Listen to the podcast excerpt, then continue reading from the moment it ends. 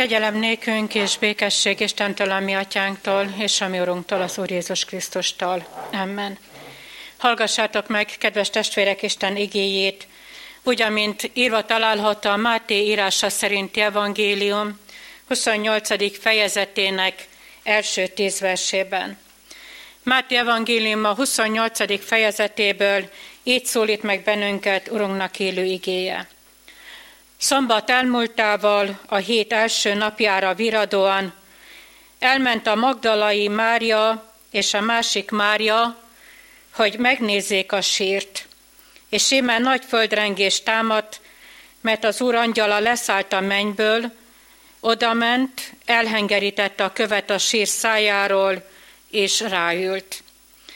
Megjelenése olyan volt, mint a villámlás, és a ruhája fehér, mint a hó. Tőle való félelmükben az őrök halálra rémültek. Az angyal így szólt az asszonyokhoz: ti ne féljetek, mert tudom, hogy a megfészetett Jézust keresitek. Nincs itt, mert feltámadt, amint megmondotta. Jöjjetek, nézzétek meg a helyet, ahol feküdt, és menjetek gyorsan, és mondjátok meg a tanítványainak, hogy feltámadt a halálból, és íme előttetek megy Galileába, ott majd meglátjátok. Íme megmondtam nektek. Félelemmel és nagy örömmel eltelve gyorsan elhagyták a sírt, és futottak, hogy megvigyék a hírt tanítványainak, de váratlanul szembe jött velük Jézus, és így szólt hozzájuk: üdvözöllek titeket. Ők pedig odamentek hozzá, lábát megragadták, és leborultak előtte. Jézus pedig azt mondta nekik: ne féljetek, menjetek el, mondjátok meg az én testvéreimnek, hogy menjenek Galileába, és ott meglátnak engem. A kegyelemnek Istene tegye megáldotta az ő szent igéjének meghallgatását, szívünk befogadását és megtartását. Boruljunk le az Úr előtt, imádkozzunk. Feltámadt Jézus Krisztus, köszönjük, hogy vártál és vársz bennünket. Köszönjük néked, hogy szaladgálásainkban megállítasz minket, elénk állsz, köszöntesz minket, és elveszed félelmeinket és rettegéseinket. Köszönjük néked, Urunk, hogy ezen a mai napon emlékezhetünk nem csak tetteidre, hanem szeretnénk emlékezni bennünket kereső szavaidra is. És köszönjük néked, Urunk, hogy nem csak meg kell állnunk színed előtt, hanem te azt várod, hogy leboruljunk, imádjunk és magasztaljunk téged. Bűnbánattal valljuk meg előtted, Urunk, hogy ez a leborulás, ez annyira nehezen megy. Talán meghajtjuk a térdünket, de benn nincs ott az leborulás, nincs ott az alázat. Ebben még mindig ott van a gőg, ebben a meghajlásban még mindig ott van, hogy még vagyunk valakik, de Urunk, segíts bennünket ezen az ünnepen leborulni te előtted. Nem csak leborulni, hanem átadni, odaadni, kezedbe helyezni bűneinket, életünket, a holnaptól való félelmünket és aggodalmaskodásunkat. Kérünk téged, hogy igéddel légy jelen közöttünk, és szólítsál meg bennünket, kegyelmedből kérünk. Amen. Bizonyságtételem alapigéje írva található a Máté írása szerint evangélium 28. fejezetének az 5. versében. Az 5. versnek egy gondolata, Jézus szava: ti ne féljetek. Kedves testvérek, húsvétkor érdemes egy kicsit kitekinteni és meglátni, hogy kik hogyan élték át ezt az ünnepet, az első húsvétnak az óráját és a pillanatát. A tegnapi bizonyságtételben hallottunk arról, hogy a főpapok és az írástudók A mózesi szombatot semmibe véve pedig ők annyira görcsösen ragaszkodtak hozzá, hogy minden a törvények szerint történjenek, rohangálnak és szaladgálnak, mert úgy gondolják, hogy eddig úgy látszott nagypéntekig, hogy mi győztünk, és ez a Jézus ügy egyszer és mindenkorra el lesz felejtve, még a követőit, a tanítványokat kell majd valahogyan elhallgattatni, de az könnyebben fog majd menni, meg lehet őket félemlíteni, hisz most sincsenek sehol se. Nagypénteken sem voltak már ott a keresztövénél, de azért valami eszükbe jut. Nem nagyon tudnak ők örülni annak, hogy elérték a céljukat, mert ott van a szívükben a félelem és az aggodalmaskodás, hogy mi lesz, ha Jézus mégis feltámad. Mit fogunk akkor az embereknek, és mit fogunk akkor a követőinek mondani? Kell egy őrség, akik majd odaállnak, és ezt az őrséget el kell kérni Heródestől. De tudjuk, hogy mégiscsak saját maguk közül kell kiválasztani azokat, akik vállalják ezt a feladatot, hogy egy sírt őrizzenek. És vannak emberek, akik jó pénzért jelentkeznek erre a feladatra, akik ott vannak, és aztán majd még több pénzért tudnak hallgatni arról is, amit láttak és hallottak. Jó pénzért nem beszélnek a csodáról, hanem hazudnak, rágalmaznak, hisz a pénz ott csörög a zsebükbe. Érdekes, hogy ez a pénz megjelenik Júdásnál is, ott van a zsebében, vagy ott van a markában, de ez a pénz kezdi égetni az ő markát, az ő kezét, és visszamegy, meg akarja valahogyan Jézust menteni, és azt mondja, hogy nekem nem kell ez a pénz, mert tudtam, és rádöbbentem, hogy ártatlan miért árultam el. De az őröknek a kezében ez a pénz, ez már édes pénz, már hallgatnak. És megjelennek a temetőkertben, az őrök mellett megjelennek az asszonyok is, és valójában az asszonyoknak a Jézussal való találkozásáról szeretnék néhány gondolatban bizonyságot tenni. Ez a néhány gondolatot 4 pontban szeretném összefoglalni. Az asszonyok miközben a halott Jézust keresik, átélnek egy csodát, az élő, feltámadott Jézus Krisztus rájuk talál. Miközben az asszonyok nagy félelemmel tele megrettennek Isten hatalmától, Jézus szelíd szavával megszólítja őket, és felemeli félelmeikből. Miközben az asszonyok sok mindent még nem értve futnak, Jézus eléjük megy, és elveszi félelmüket, és teljessé teszi azt a csodát az asszonyoknak az életében. És majd az utolsó 4. pontban, miközben a tanítványok, és talán az asszonyok is a múltat siratják, a feltámadott Jézus előttük megy, tágas térre viszi őket, és találkozik velük. Nagyon röviden menjünk végig ezen a 4 ponton. Nem tudom, hogy hogyan telhetett a nagyszombat az asszonyok életében. Miről beszélgettek? Egyáltalán kinek mi jutott ott az eszébe, amiről úgymond érdemes beszélni? Csak azt tudjuk, hogy elhatározták, hogy elmennek a sírhoz, és találkoznak a halott Jézussal. Elvégzik azt a munkát,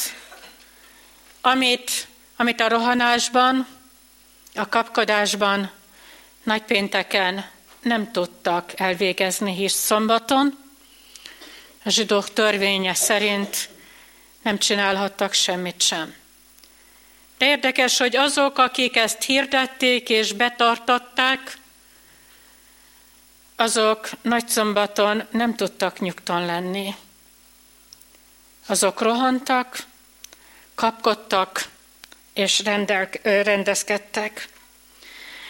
Mennek az úton, és azt sem tudjuk, hogy miről beszélgettek. Csak mentek egymás mellett, nem bátorították, és nem tudták mivel bíztatni egymást. Ki tudja, hogy milyen érzések és milyen gondolatok voltak az ő elméjükben, de valami közös volt bennük. Lehet, hogy mindegyik másra gondolt, más jutott eszébe, de az, ami közös volt bennük, az a félelem és az aggodalmaskodás. Féltek attól, hogy mi lesz, amikor ők találkozni fognak nem a halott Jézussal, attól nem féltek, hanem a katonákkal. A szívükben ott volt az aggodalmaskodás, hogy nekünk nem lesz erőnk elhengeríteni azt a követ, akkor ki fogja ezt megtenni, hisz a tanítványok sehol sincsenek. Ők is félnek, és ők is aggodalmaskodnak. Ők nem lépnek ki a szobából, a bezárt ajtó mögül. Ők ott vannak egy szobában. Miről beszélgettek? Mi jutott eszükbe? Nem tudjuk. Siratják a múltat, siratják az elveszett reménységüket. De az jutott eszembe, hogy valójában saját magukat siratták. Ne lepődjetek meg, de nagyon sokszor mi is álltunk meg már családtagjainknak, szeretteinknek nyitott sírjánál. És mi is sírtunk. Félve teszem fel a kérdést, de mégiscsak felteszem. Nem saját magunkat sirattuk? Mi lesz velünk? Ki fog segíteni rajtunk? Ki fog támogatni bennünket? Ki fog átölelni? Ki fog megérteni? Kivel fogok tovább menni? Saját magunkat siratjuk. A tanítványok, hogyha sírtak abban a bezárt szobában, nem Jézust siratták. Elveszett reménységüket, valójában saját magukat. Elfelejtkeznek, ahogyan mi is nagyon sokszor elfelejtkezünk, hogy Jézus valamit mondott. Arra még vissza tudunk emlékezni, hogy ő mit tett, de arra, hogy mit mondott, arra vissza tudsz emlékezni, drága testvérem. Van az életedben egy olyan ige, amire vissza tudsz emlékezni, amelyikbe bele tudsz kapaszkodni, amelyik mindig eszedbe jut, amikor akár a mélységben vagy, akár a csúcson van egy ige, amit te tudod, hogy Jézus személy szerint neked mondott. Van ilyen ige? Van egy nagyon-nagyon kedves igém. És ezt Torot utcán is elmondtam, és a család is tudja nagyon jól, és ez az ige, ez Máté evangéliumában van, hogy igen, atyám, mert így volt kedves te előtted.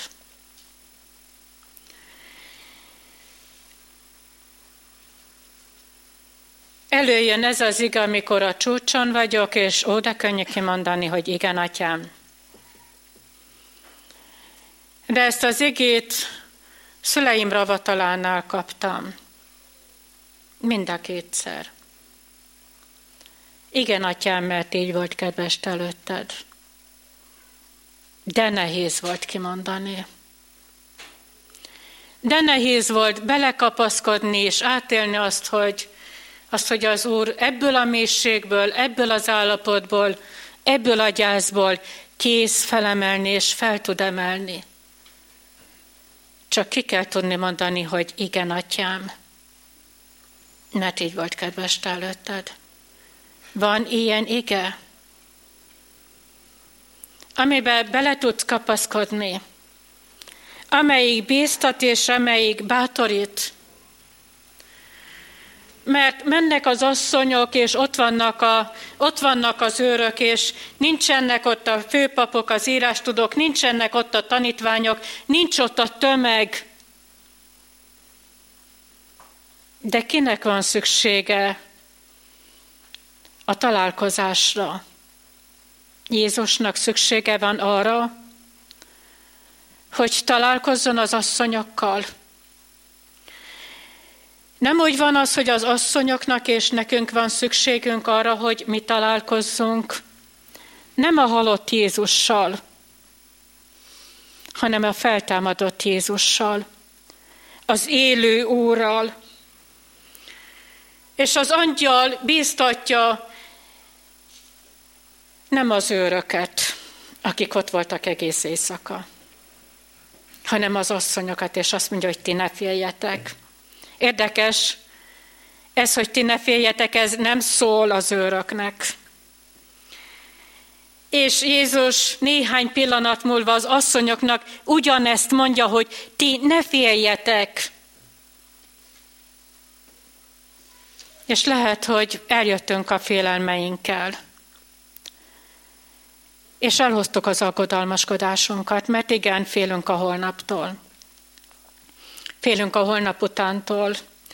Igen, félünk attól a pillanattól, amikor eljön életünkben az az utolsó nap, az az utolsó óra, az az utolsó pillanat.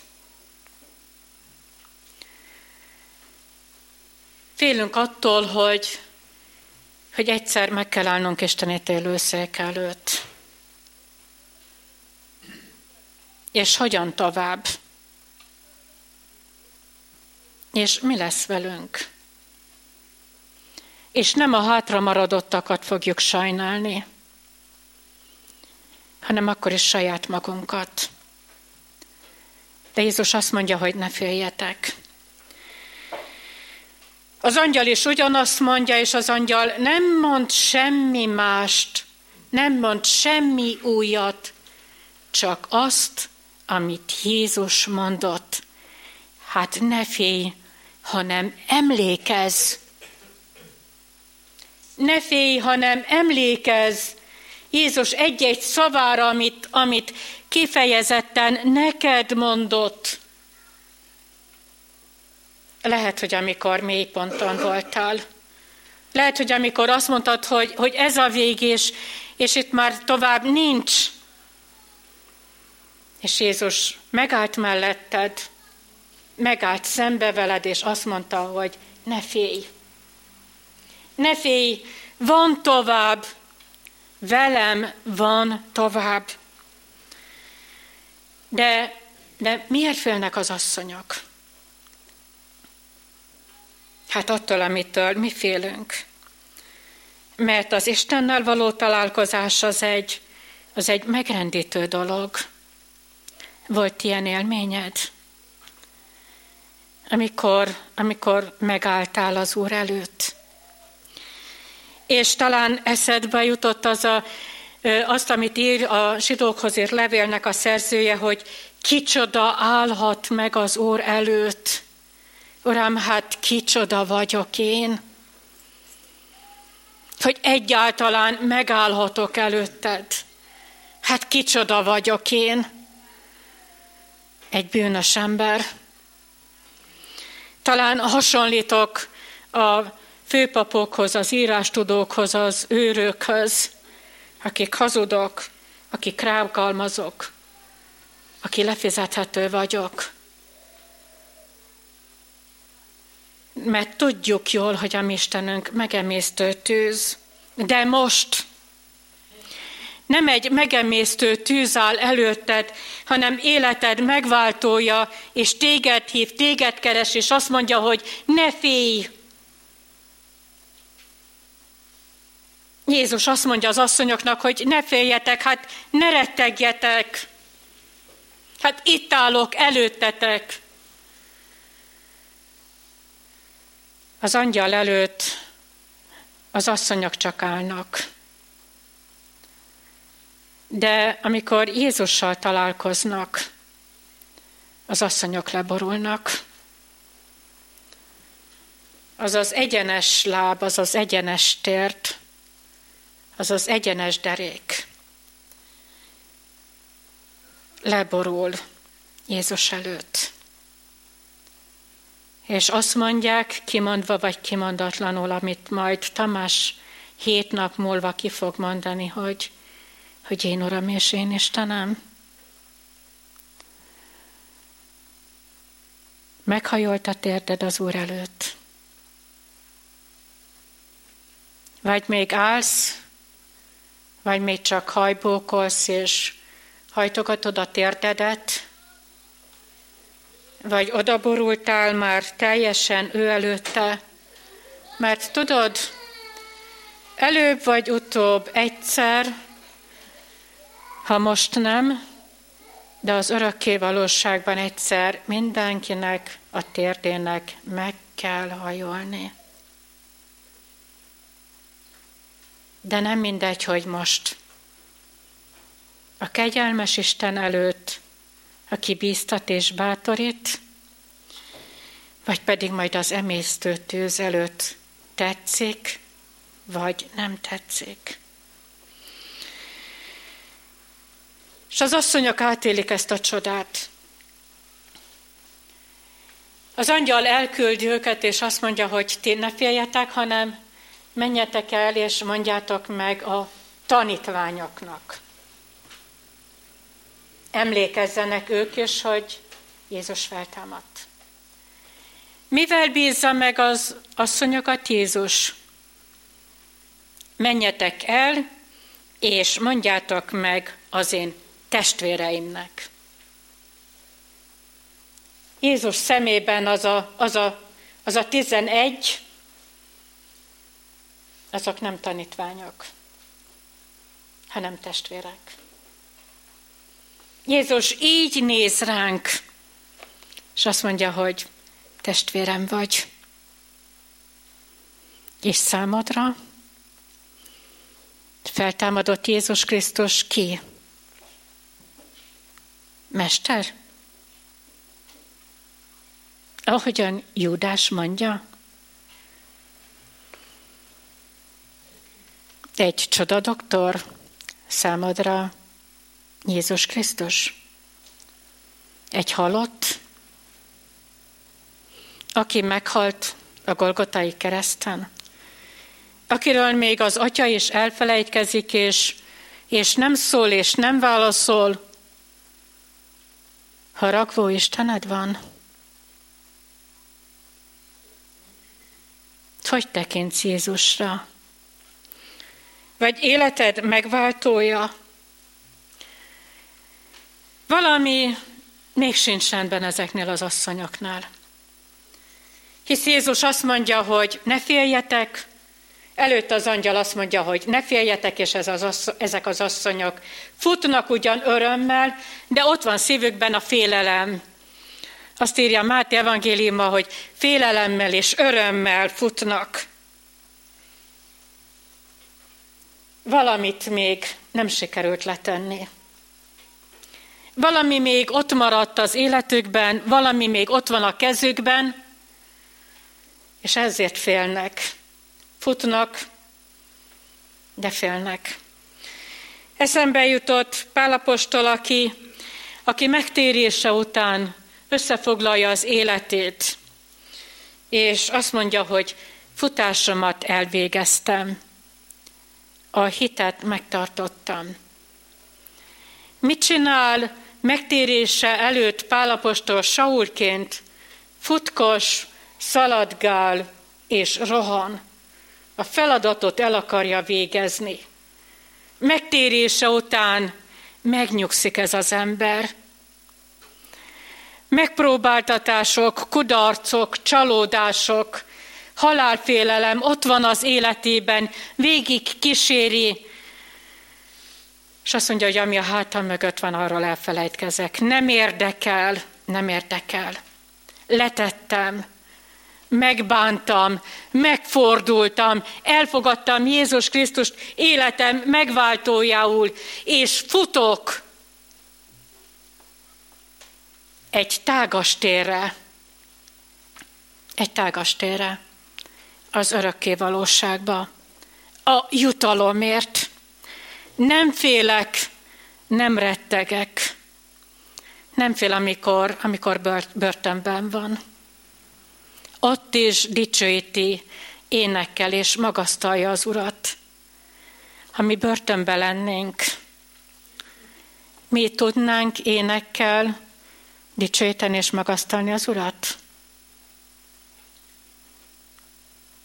Melyikünk merné azt mondani, hogy én igen?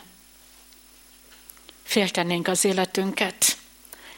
Próbálnánk valamibe, azon gondolkodnánk, hogy mibe tudnánk belekapaszkodni.